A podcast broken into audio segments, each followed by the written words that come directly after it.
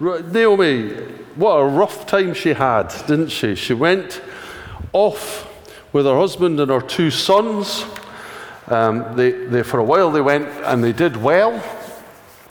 And our two sons got married, and it was all looking very good. And then sadly, it all turned, didn't it? It all turned.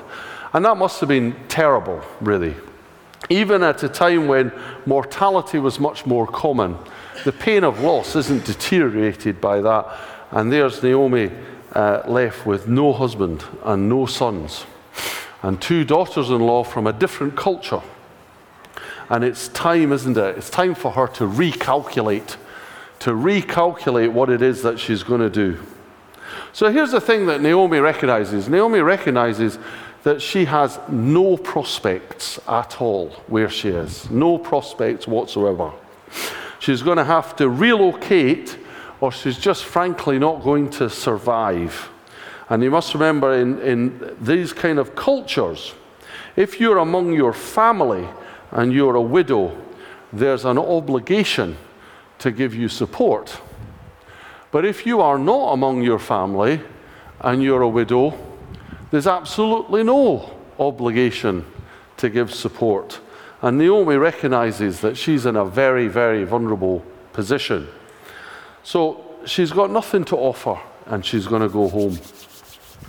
So eventually, although she seems like a nice girl, Orpah decides that home is the best option. And Ruth, however, thinks differently. And one of the things about Ruth is there's no way she can think that this is, this is good for her. You know, there's, there's, there's no self interest in this for Ruth. She's looking at going to a foreign country with a displaced woman who has no prospects. So that's, that's something. So there's the story. Now, if you don't know the end of the story, we'll, we'll talk a bit about it later. But you can read the whole story of Ruth in the Bible, here in the book of Ruth, which is towards the beginning, and it's interesting. So Ruth goes back with Naomi to Israel. This is a place she doesn't belong to. She quite possibly doesn't speak the language, or if she does speak any of the language, it will be of what she's picked up from her husband and from uh, her, her mother and father in law. So she might speak a bit of the language, but it will be unusual to her. And there she is in a strange culture, and it is a very, very different culture from the Moab culture. So she's headed off there with no prospects at all, and possibly, quite likely, a life of poverty. So, what makes Ruth a hero here?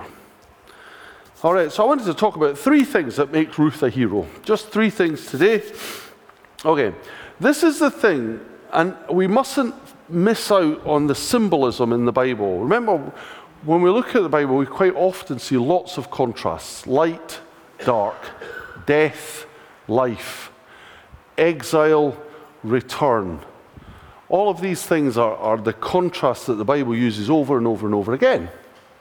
Now, here is Ruth, and Ruth chooses the new life over the old life.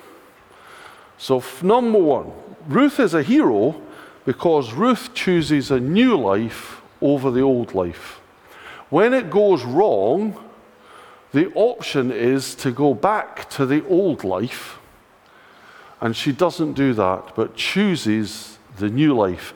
And that's a brave thing to do.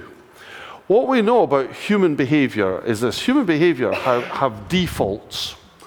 They have defaults. Okay? What we used to call, before we had the word default, is we, we used to call them familiar process. So human beings have a familiar process. And when we're under pressure, we go back to our familiar process. So if you're the kind of person, for example, that gets very prickly and defensive when you're under pressure, and you spend several months trying to improve your character and not be so prickly and defensive all the time, when you're under severe pressure, you go back to your familiar process. and the old prickly and defensive comes back out again. Does that make sense? That's, that's the kind of thing. So that's our default, what we call now default. And this is for, for Ruth, the option is to go back to the culture she understands, the people she understands, and fit right back in. But she doesn't. She chooses the new. And that makes her a fantastic hero. Not least of which because she chooses the new in a way that means there's no going back. So don't get us wrong. In this Bible story, the symbolism, although it's, it's a historic story, but there's a symbolism, which is that Moab represents people living a life disobeying God. And Israel represents a life obeying God. And Ruth, who doesn't belong to Israel, remarkably chooses to leave the old culture and join the new one, which is a very hopeful thing. What she doesn't do, maybe she could do it nowadays, but she wasn't going to do it then, which is, well, I'll tell you what, Naomi, I'll come and live with you, but every six weeks I'll go back to Moab and, and visit my relatives. Um, and that's what I'll do. And I'll kind of have a foot in both camps. I'll be a Moabite Israelite. I'll be a bit of both. Now, I'm sure you already are working out what I'm saying here, because that's one of the things that Christians often fall into, is that we, we, we live a Christian life and also visit our old life. We have a, we have a renewed way of thinking, but sometimes under pressure or with the things that, you know, we really always struggle to let go, we go and we live in the old life and we swing back and forward. We visit. And like people who would do that in the Old Testament, we also revisit the old temples with the old gods in them. And what makes Ruth a hero is Ruth cuts off her options. She goes and joins the new life with no prospect of dabbling with the old one. That's a fantastic challenge for us, isn't it? It's it, it, this concept that we are sold out for Jesus. We have a new life. The old life, return to the old life, even for a visit, is no longer a prospect. And, we, and what Naomi hasn't done because she would have been in trouble if she did, as far as we know, is she didn't take any of the old life with her. I don't know if you remember. Do you remember the story of, um, do you remember Isaac and Rebecca? And, uh, and, and then, well, there was an issue with Rebecca, and part of that was, was from her mother. So Rachel and Leah, so Jacob left his father in law and he ran off with his two wives because he was getting ripped off, you know, defense for Jacob here. He's getting ripped off. But his, his wife took her old gods with her and hid them and protected them. And so when Isaac and Rebekah developed the, the, the, beginning of the family that became the Israelites, there was a legacy of old God and new God. So a lot of us forget that actually when the children of Israel came out of Egypt into the, in, and moved into the desert, and we think, well, God took them out without. Do you remember all the plagues and all the miracles? Do you remember all of that? You think, well, if God did all of that, how come every time it went wrong, they went back to old gods? And the reality is that Israel was already living in a culture of alternative gods. And Christians can do the same. We can live in a culture of alternative gods, depending what we're insecure about. So we trust God with the things that we feel secure with, but when we get insecure, the risk is we go back to our default default behavior, default things that reassure us. We, we run off and we, look, we check our bank account just in case, because that makes us feel better you know, or, or, or we go back to whatever leisure activity it is that takes our head away from our troubles. And we do that instead of praying. Or, or we grump at the people close to us because by doing that, well, I've never, I've never worked out what you gain by that. Don't, don't get me wrong. That hasn't stopped me doing it, but, but uh, you know, I've never quite worked out what the gain is, and that. It's a very common behavior. But we go back to our own, we, we, because we potentially, we too, live where we have, we have secretly brought our old gods with us. But Ruth was a hero because she chose the new and turned her back on the old. Here's the second thing that makes Ruth a hero. And it's a fabulous one, and it's one that is part of the Christian life. And it's this that Ruth chose duty without calculating reward. Ruth chose duty without calculating reward. So when Ruth said to Naomi, I'll come with you, her prospects didn't improve. There wasn't any option necessarily that anything was going to get better. I know it did get better, but there wasn't any prospect. And there's, there's an interesting calculation for us. Is this is what we need to do. This is our service, this is our responsibility. What am I going to get out of this? Deadly, mate. Potentially nothing. Possibly even worse a load of grief and hassle. Well, should we still do it? Yes, we should. That's sacrifice, isn't it? That's service, that's sacrificial service, potentially with no reward whatsoever. Well, what's in it for me? Nothing. But what about later? no, no guarantees. This is sacrifice. This is service. And, and this is what Ruth did for Naomi.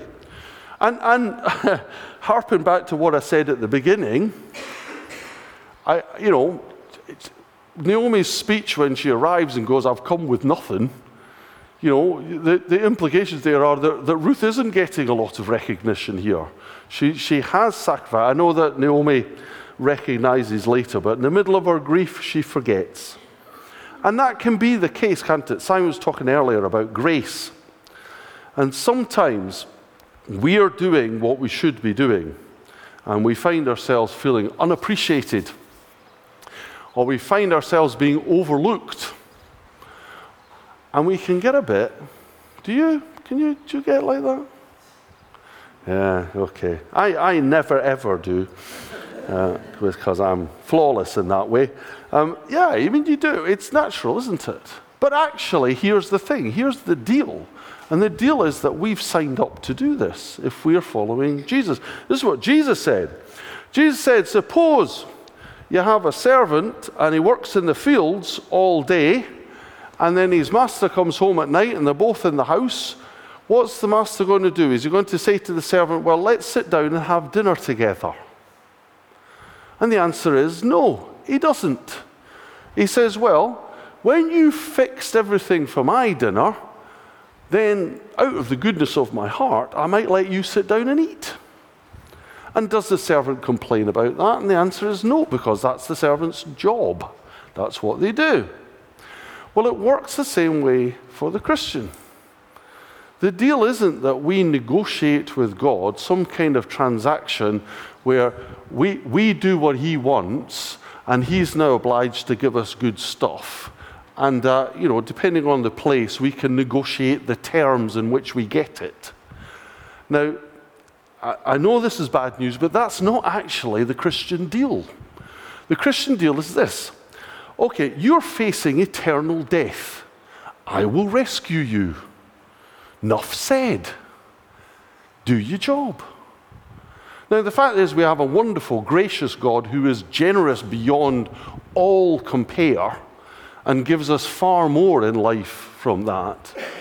But that's not a reason for Christians to become presumptuous about it and start to try and negotiate reward. Do you understand what I'm saying? I know this is a, a challenging thing to say, but Naomi had the, uh, sorry, Ruth had the attitude that allowed her to be a real hero. And we too need to have that. We can trust God because God is generous beyond means. But we are called in our Christian walk not to presume on that, but to do our sacrificial duty, That's our responsibility.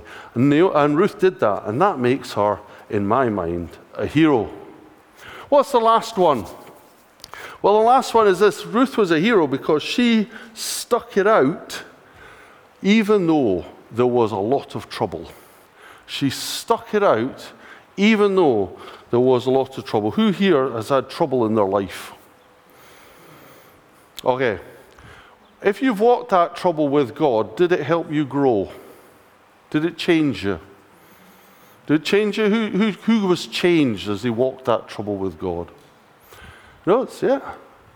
Here's the thing, and it is an interesting thing, is I've observed this in, in human nature. If one of the things that makes a walk with Jesus a fantastic thing is I meet a lot of people, because it, it, was used to be my living when I had a real job. Um, it used to be my living. I met a lot of people with trouble.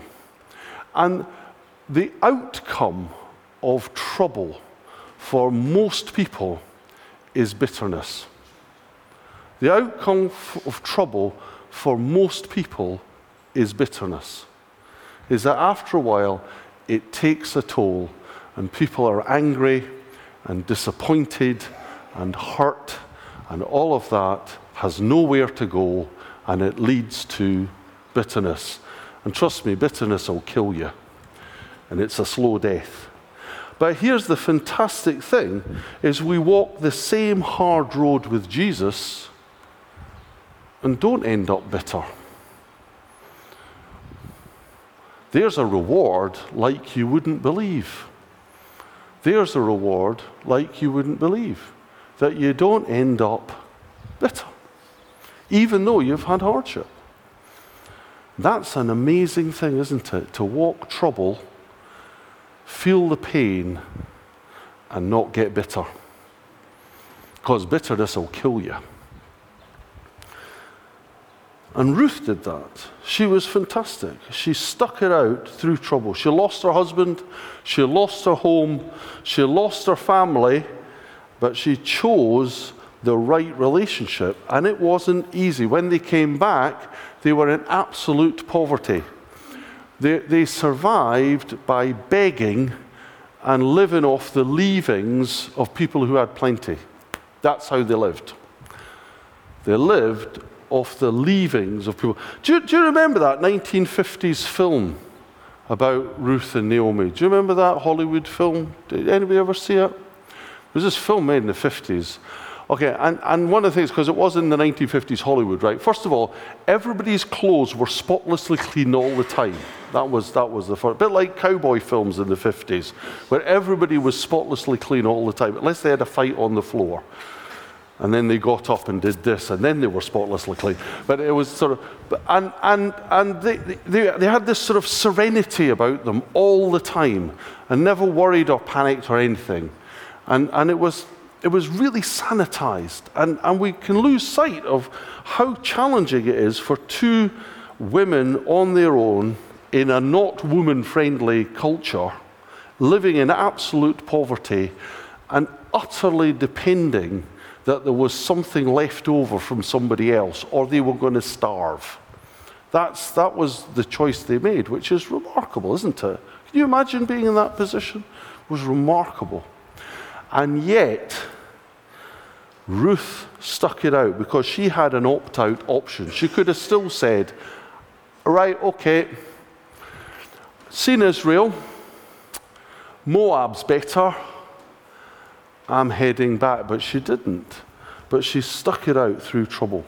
One of the key characters in the New Testament, I mean, character as in character, parts of our character in the New Testament is this is perseverance, is that we persevere through trouble. And Ruth is a fantastic example.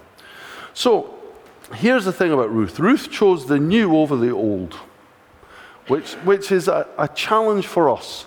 Choose the new and mean it, not bit a new, bit of old. Choose the new, mean it. Number two, Ruth did her duty without calculating reward. It wasn't about what she was going to get, it was about what she was supposed to do. And that makes her a hero. And finally, she had the perseverance to stick it out, facing the hard times, the scary times, the difficult times. And didn't give up or go back. That's us. That's a challenge for us.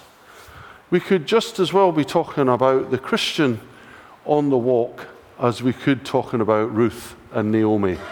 It's amazing. What a hero. We have so much to learn from her. And that's for us. There's our challenge. Our challenge is this Do we still try and live with a foot in both camps? Do we still do the old undecided two step? You know, where depending on where, where the land lies, what kind of pressure we're under, who's talking in our ear, what we think we're going to gain, what we think we're going to lose, do we do the old two camp two step? If so, we need to work it out and choose the new life and not the old life. Secondly, do we choose what we should over what we want?